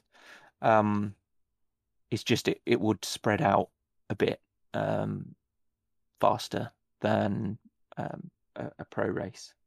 Um, yeah. Yeah, and, and that's of course a function of you know not only driver skill, but when you're using each specific driver and when you're using bronzes versus professionals or silver drivers and what tires you're putting them on and when in the race uh, you're you're making these decisions, whether or not that's under safety car or not, and all these other complicating factors. So it is a real uh, strategy battle. It it was a surprise to me, uh, sort of leaving the race fairly early on because the the race started at 11:30 p.m. for me uh, after a full day's you know out and about sort of stuff. So I I only saw the the first real you know hour and a half of running before having to take a, a bit of a nap. Um, it, it, was surprising me for me coming back that the gaps had already diverged so much at the end of uh, just a six hour sort of section of time. So uh, not not necessarily the most enthralling GTE Am battle, but uh, they got a lot of airtime thanks to a, a, bit of quietness in the other classes. AF Corse as well, particularly getting getting uh, a lot of camera focus. Of of course, being the the winning uh, the winning team uh, in that number 83 and they really the 83 just really has been the class of the season truth be told. And uh, Ollie I, I think you said it best when uh, you you said as one of your article titles that they struck gold with their silver. Yeah I, I, I mean lucky for them they get their short but sweet time in the limelight uh, before they get upgraded to to gold. Yeah good luck with their with their pro careers, but um, we'll see who they find next to be their super silvers. Yeah, of course, talking about Alessio Rovera, who uh, at one stage I think does did he hold the fastest lap of the race in GTE Am? That wouldn't surprise in, me if he well, did. in all GTs, it wouldn't surprise me. I think he had the fastest lap of all GTs at one uh, point. It was Dylan Pereira who ended up with the fastest lap of the race in GTE Am. Uh, which, by the way, was a three minute forty nine, and Dylan Pereira was in the second place car in in the end, the TF Sport car. Uh, a, a three forty nine as a GTE Am car. That's kind of messed up. Remember when GT cars were struggling to do like four minute fours at Le Mans only like five years ago? Yep. Yeah, paces has increased by a ton. That's crazy. Uh, that's kind of messed up, truth be told. I'm kind of uncomfortable with that and, and like not from a safety aspect, but uh, but a little bit from a safety aspect, but just from like a, a quickness of competition aspect. That, as as Cookie just said, the pace has just increased so much. It's it's mental. Is that a problem? Is that a problem that the pace in, in GT racing specifically has increased so much? I mean, you're seeing it in the amount of spending that the factory teams are doing to try to best themselves. I mean, GTE Am is a product of GT Pro, so this is just a product of I mean, the you know the budgets that can be spent to try to win um, factory via you know, versus factory. So um, it's not really surprising. Um, I, I, think the amount may be a little surprising, but it's certainly not surprising to see um, just a, a, pace increase, especially just too from what we understand with aerodynamics and downforce, and you know car setups, and you know just how intricate and how specific a lot of these chassis are being designed. Um, know to get the you know the the best average performance out of out of the car from any driving style or and condition. So, um, yeah, I, I think we're just we're just seeing a lot of different rough edges be refined in the GT class itself um, by way of just a, a lot of vicious and um, close factory fighting for like a decade. So. Yeah, exactly right. Uh, and one thing I hope that it doesn't happen is that we don't get such a pace creep that uh, we start you know, kind of overlapping classes, that would become a bit of a problem. Uh, not that we're getting anywhere near close to that, but uh, we have seen an advance in pace uh, across the board in the WEC uh, quite a lot over the past few seasons, which has caused a bit of a problem with, of course, LMH being a bit slower than LMP1 and stratification, etc., etc. You've heard us talk about all this before, guys. GTE Am, any final thoughts and comments before we, we wrap everything up with a nice little bow on top? GTE Am good. Good boy. Yeah, GTE Am good. Don't go. Very good. I uh, like honestly, if if GTE Pro has to go, I'd love GTE Am to just stick around and be like the only GT racing. I, I've found great enjoyment in tracking the class over the past few years, and I, I feel like it deserves a bit more of a limelight. They'll be on camera more. Yeah, certainly. If there's if it's the only GT racing, then it's certainly going to be the one that's going to take the limelight. So that wraps up our discussion on the 24 hours of Le Mans. Well, wraps up our class by class discussion. Uh, any final thoughts or overall sort of compelling comments you need to make about the 24 Hours of Le Mans, the 89th edition for 2021? Um, bring on the the hypercars. Bring on more hypercars? Yeah. You, you you sound so convinced. Are you still like Uh, three quarters asleep? Is that the problem here? No, I mean I don't know. It's um, it's, For, it's for those playing along, a- by the way, just just sorry, Cookie. For those playing along, we did have to get Cookie up before eight o'clock on a Sunday morning to record this podcast with us. So, uh, props Tough. props to you, Cookie, for being around. I know that I wouldn't be getting up before eight on a Sunday morning for basically anything. Well, yeah. Well, sometimes sometimes motorsport calls for it uh, when you live in the U.S. and stuff happens not here. So yeah, I'm used to it. But no, I mean I don't know. It's um, uh, I I love I love the prototypes. So that's mostly my my jam. And uh, I I don't um, it, you know, there there was nothing crazy to note outside of the LMP2 um debacle on the last lap that you know uh, I beyond Toyota kind of impressing me with some of their reliability and whatnot. Although, um, you know, as we stated, and Ollie said that it was just it, it's hard to gauge these because you don't really have that heads up competition from you know, I would say quote unquote an equal contender with them. So. Um, it, it felt a little just lackluster. Um, it felt much more like Audi, like you know, when they were really just dominating everything. Um, and, and and that inevitability of Audi winning it, it has that feeling to it a little bit on this one um without the actual competition to be like wow the uh, you know what a dominating victory over another chassis. So i don't know. I, I think it's more of the same for me. And um you know it was a great race in all the other classes but i i really like overall battles and uh Yeah. and specifically seeing really really really fast prototypes battle. And we just didn't see a lot of that this year. Um, in that category. But outside of that, it was it, it was a solid race, and um, it it was definitely not in the worst part of my rankings, just because we had a lot of weather too, so a lot of inclement weather and changing conditions, which I usually really like those as well. So Yeah, fair enough. mixes it up. Yeah, absolutely. Uh, I think you make a great point there about Toyota being really hard to gauge where they're at because they haven't really had a, a, a adequate adequate's probably not a fair word, but I'm going to use it anyway. An adequate competitor over the last three or four editions to, to really compare themselves against. Um, so or, or for us to to use as a point of reference, you know, when they had Porsche and Audi, we we knew how good Porsche and Audi were because we've seen it time and time again uh, before that. So when we we saw Toyota mixing it at the front, we kind of got an idea of where they were. But uh, it's hard to sort of gauge how how good they are because they've just have been so dominant. Uh, Ollie, what about you? Uh, overall thoughts on the on the 24 hours of Le Mans? Bloody good, isn't it? It is a good it is a good motor race. Do love it. it is that, is that all you got, or is uh, there something more comprehensive going on? I mean, that's great. Uh, I don't know. Um, no, it's uh, it, it's just good. There's just there's always stuff going on. Um, there's a bit of controversy, you know, with the the Richard Mille crash at night and the the finish with the flag man. Um, but you know, it sets up another round of narrative for next year. You know, oh, what if Toyota, you know, have their issues again? Can they wouldn't be able to have those issues again with Peugeot in? What are Peugeot going to be like? Uh, are Alpine going to stay? Probably.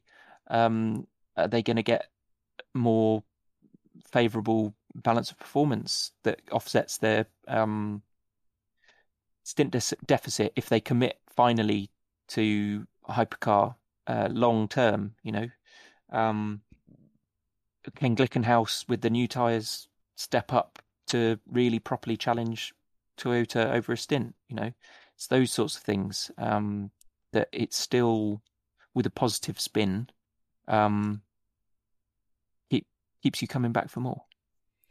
No, that's very beautifully put, Ollie, and I I, I, I do agree. Uh, there is something always about Le Mans, despite how whatever the lead up has been or whatever uh, problems the series might be facing, there is just something about Le Mans that I always find very romantic and very sort of settling. And and I've got to say, for me this year, I, I really enjoyed. Uh, kind of missing part of it, if that makes sense. Missing all the chaos to start with, and just kind of coming back to a, a settled race with cars just pounding around through the French countryside. I, I just kind of it, it's it's it's it's good in it, as as Ollie said. sorry for sorry for doing that to you, Ollie. Right. Uh, something we didn't mention though uh, throughout this podcast is the SRT forty one team, the the conditional entry, the uh, Frédéric Sausset Foundation. Uh, they made it home. They finished the race. Uh, so congratulations to to them and on their efforts. it's a great to see that the that car made it to the end and ran without any major problems at all. I, I don't think we we even got a shot of it in the garage for any length of time. So uh, well done, well done to them, and another successful showing for SRT 41. Absolutely.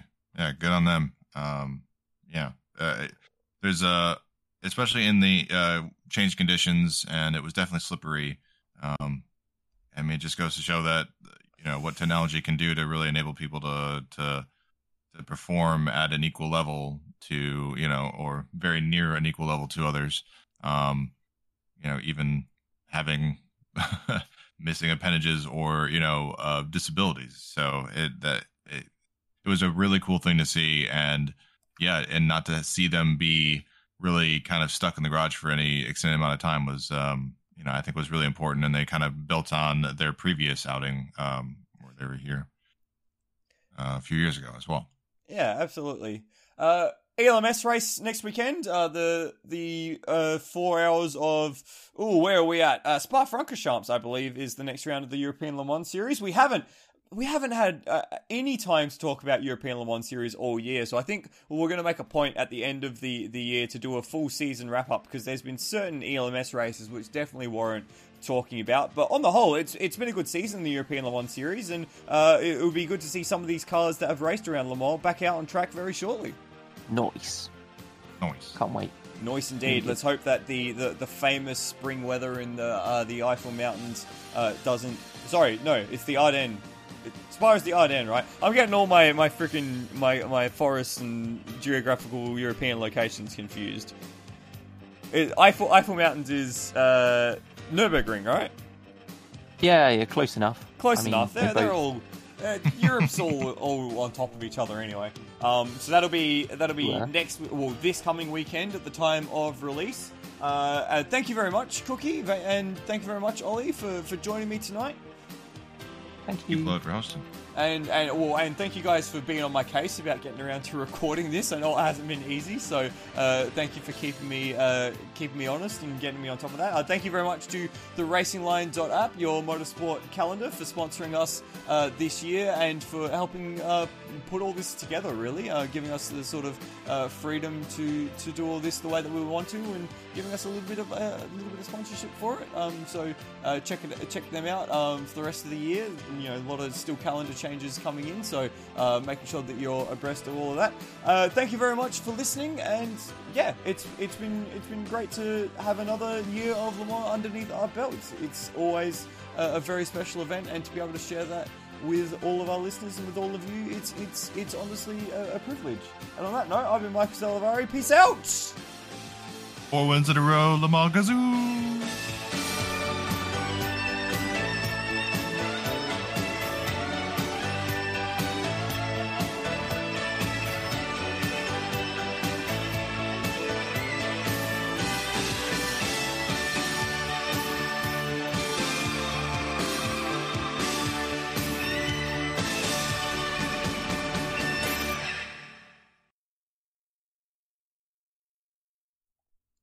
Ooh. Flex.